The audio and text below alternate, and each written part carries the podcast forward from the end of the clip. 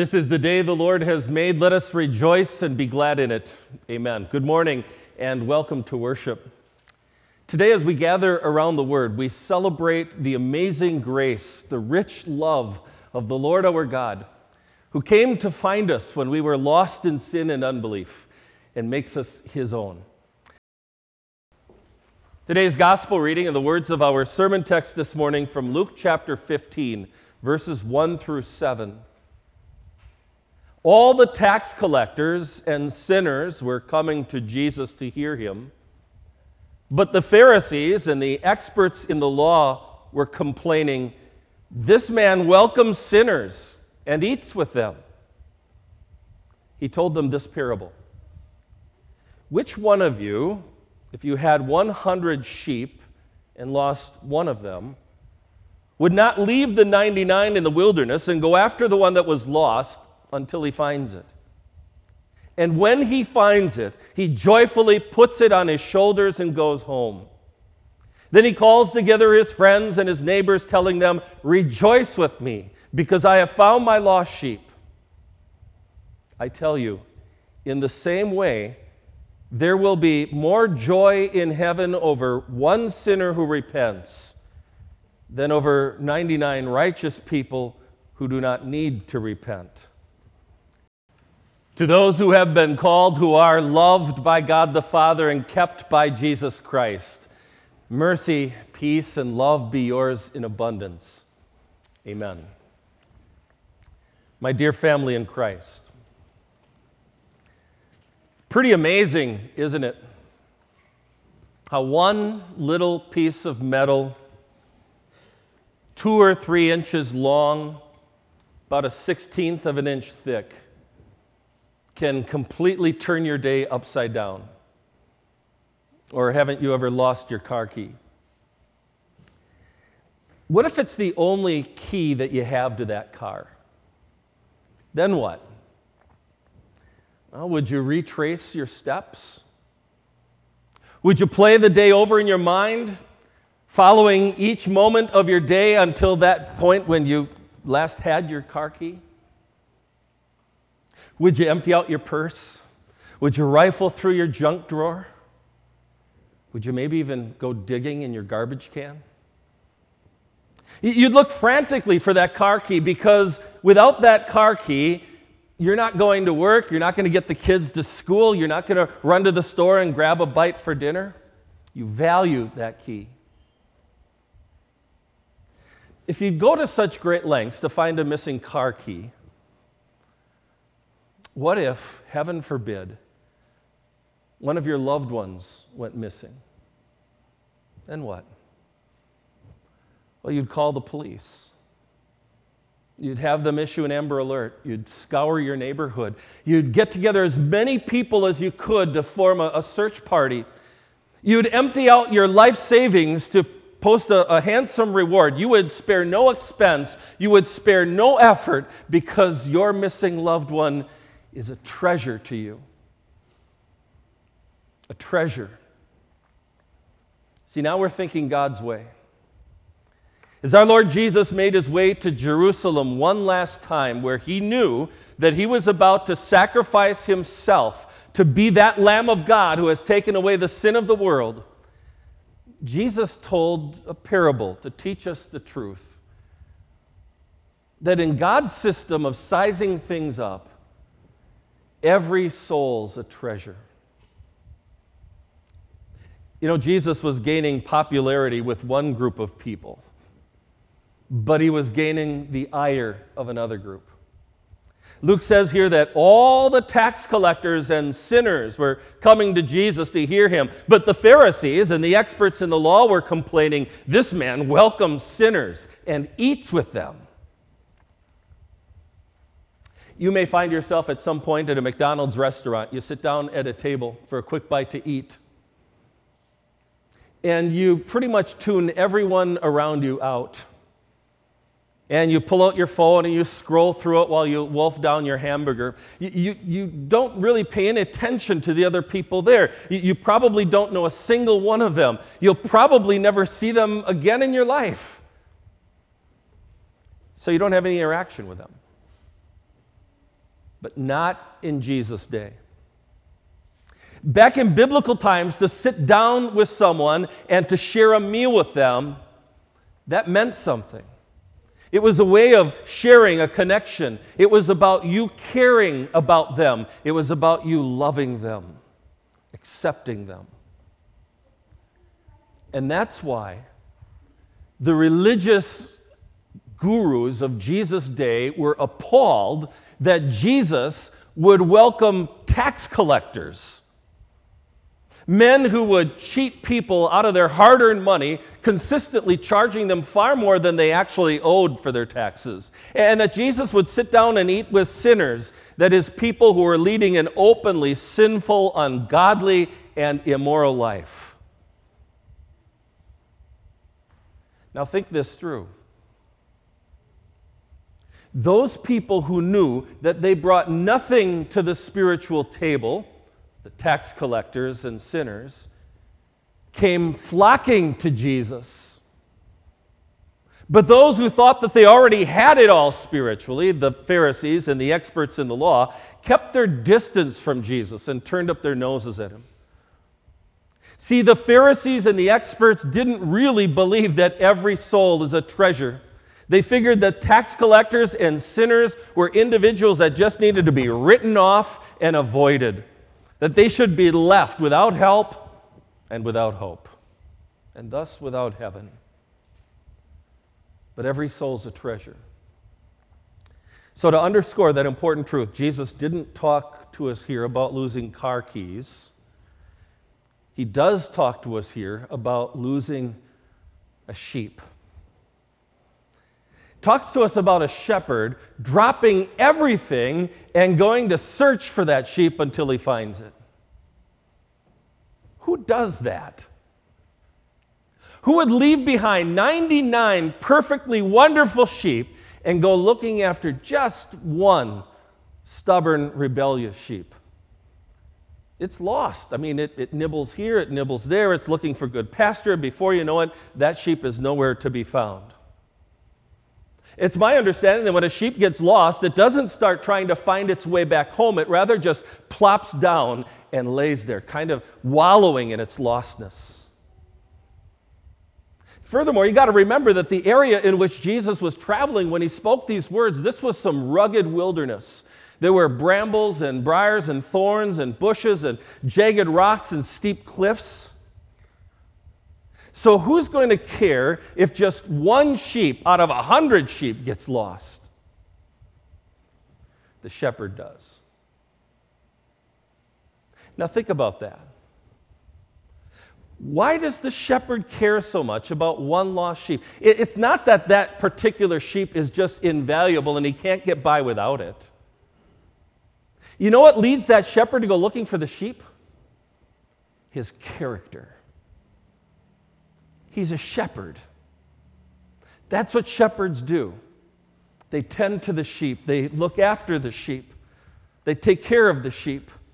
And they go looking for a sheep if one of them happens to go wandering off. Can't you kind of just hear this shepherd thinking to himself, I'm not losing a sheep. I come from a long family of shepherds. My grandfather never lost a sheep. My dad never lost a sheep. And I'm not going to lose a sheep either. He's passionate about his sheep. So he goes looking, high and low, calling out, searching, walking through that rugged terrain, looking underneath bushes, looking behind rocks, no matter what kind of horrible weather. I've got to find that sheep. As Jesus says, he goes after that one lost sheep until he finds it. Well, of course, that ultimate shepherd, that's Jesus. Your Savior is the one who once said, The Son of Man came to seek and to save what was lost. Because that's who Jesus is. That's what Jesus does. He wasn't about to leave us lost, no matter what it took, because every soul's a treasure to Jesus. So driven was your Christ to save the lost. So filled with passion was Jesus for the whole human race that he traded his heavenly throne for a lowly feeding trough, a manger bed. Jesus entered into the rugged terrain of this sinful world as our substitute. The Holy Son of God willingly put himself under the demands of God's holy law to render the perfect life that we don't have. Jesus went searching for lost souls who were not searching for him. Actually, souls were perfectly content grazing in the world's wickedness and wallowing in their sin. But the character of your loving Savior led him to say, I've got to find that sheep. And so, willing to do whatever it was going to take, Jesus stretched out his holy arms and was willingly nailed to the cross. The sinless one became sin for us, suffered a, a punishment that he did not deserve as you see that Jesus on the cross, suffering, bleeding, and dying, can there be any doubt in your mind but that every soul is a treasure to Jesus? Can you come to any other conclusion that that Jesus loves you, loves you more than you'll ever know? Every soul's a treasure to Jesus. And so the shepherd goes looking for his one lost sheep. That lost sheep was me. That lost sheep was you. That's not an easy thing for us to admit. We don't like to have to admit that we were lost in sin and separated from God.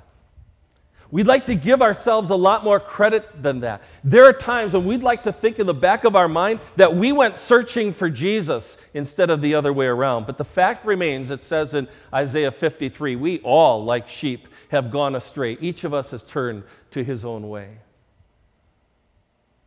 And even having been found, when it comes to our relationship with the Lord, we all have inside of us that awful sinful nature that just wants to be left alone. We think that we can handle things all by ourselves. We want to work out our own spiritual struggles. Repent, Lord? Maybe, but when I'm good and ready.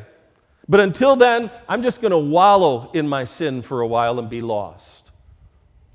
We want the Lord to acquiesce to our agenda. We want the Lord to do our will instead of us conforming our lives to His agenda and carrying out His will as we live.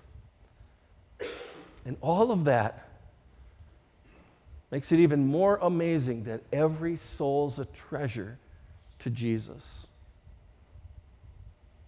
So, won't you praise God for his relentless grace today? Jesus would never be satisfied to leave you in your lostness. The Lord is not willing that anyone should perish, but that everyone should come to a knowledge of the truth and be saved. He will pursue you. When you stray in sin, He will use your conscience to call you back. He will use the cautions and the warnings of His holy word to show you your sin and to help you turn away from it. He might use Christ loving family members and friends to, to go to you, to show you your losses, to, to reach out to you and reclaim you. But He does that because you're a treasure to Him, and He doesn't ever want to lose you. So He goes searching. And Jesus says here, when He finds that lost sheep, He joyfully puts it on His shoulders and goes home. There's no complaining about what a pain in the neck this dumb sheep is, having to waste all of his time running around chasing after it. And when the shepherd gets the sheep home, he doesn't threaten that sheep, saying, You know, I really ought to have you for dinner. You're lucky. Jesus says, He rejoices he calls his friends and his neighbors over. He says, Rejoice with me, I found my lost sheep. Heaven erupts in a song of joy. Jesus says that there is joy in heaven, joy in heaven over one sinner who repents. You know, earlier in our worship service, when you joined your heart and your voice with mine, and we openly admitted to the Lord that we have sinned against him and deserve only his wrath and punishment when you pled to Him for His mercy, and when He responded through me, your called servant, to assure you that God has forgiven all your sins, your heart was glad and comforted, I pray. And friend, the angels in heaven erupted in a song of joy. That moment when a, a little child is brought to the baptismal font and, and with a few handsful of water connected with a powerful word of God, that child's sins are, are washed away, and that, that little baby is given faith in Jesus as its Savior, and it's made a, a dear child of his Heavenly Father. The angels in heaven erupt in a song of praise. There's joy in heaven over one sinner who repents. Whenever you think it through, and then pray about it, and then go and tell someone you know about Jesus, and you lead them into what the Bible says about sin and grace, about life and death, about heaven and hell, about being lost and found. And when suddenly, through the words that you're sharing, the Holy Spirit creates faith in the heart of that person you're talking to, and they, they come to know and trust and confess Jesus Christ as their Lord and Savior, the angels in heaven erupt in a joyful song of praise. Because every soul's a treasure. And now, having been found, the Lord Jesus has commissioned us, his church, to go into all the world and preach the good news, to reach the lost with the gospel, to tell more people about Jesus. Won't you do that? Look for people that you know that you can talk to. Sit down with them. Ask them what they believe about God, what they believe about the Bible, what they believe about life after death, and listen to them. And after they've shared with you some of what they believe, ask them, tell me, why do you believe that? That's interesting. And then when they turn around and ask you, well, what do you believe? Now you're ready to share with them what the Bible teaches and point them to Jesus do that not just with your words, but, but do that with your weekly generous offerings too, as we support our ministries here and around the world. Here in our church, in our preschool, in our school, in our Sunday school, we get these repeated opportunities to tell people every day about Jesus.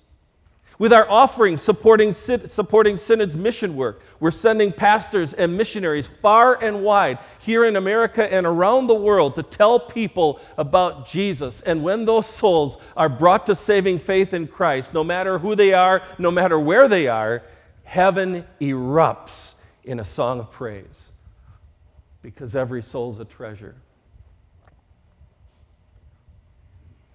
Even if you were to work your entire lifetime sharing Jesus tirelessly with people. And he, even after, when all was said and done, as far as you could tell, there was only one person, just one out of hundreds, who was brought to faith through the power of the gospel. Would it be worth it? Ask yourself what if that one soul was me? Wouldn't you be rejoicing that someone cared enough to tell you about the gospel? Wouldn't that make your heart glad? Wouldn't you rejoice? Jesus does, the angels in heaven do. A humble shepherd, a lost sheep, a heavenly celebration. With those simple concepts, Jesus is giving us this spectacular glimpse inside his loving heart, a heart that is all about seeking and saving the lost. Dear church, let's be about that too. Let's keep living in humble repentance every day. Let's keep our eyes on Jesus. Let's stay in His Word. Let's keep growing in the grace and knowledge of our Lord and Savior Jesus Christ. Let's be determined to never be lost again. And let's open our hearts and our eyes to see and to seek the lost souls who are all around us. Because after all, every soul's a treasure. Amen.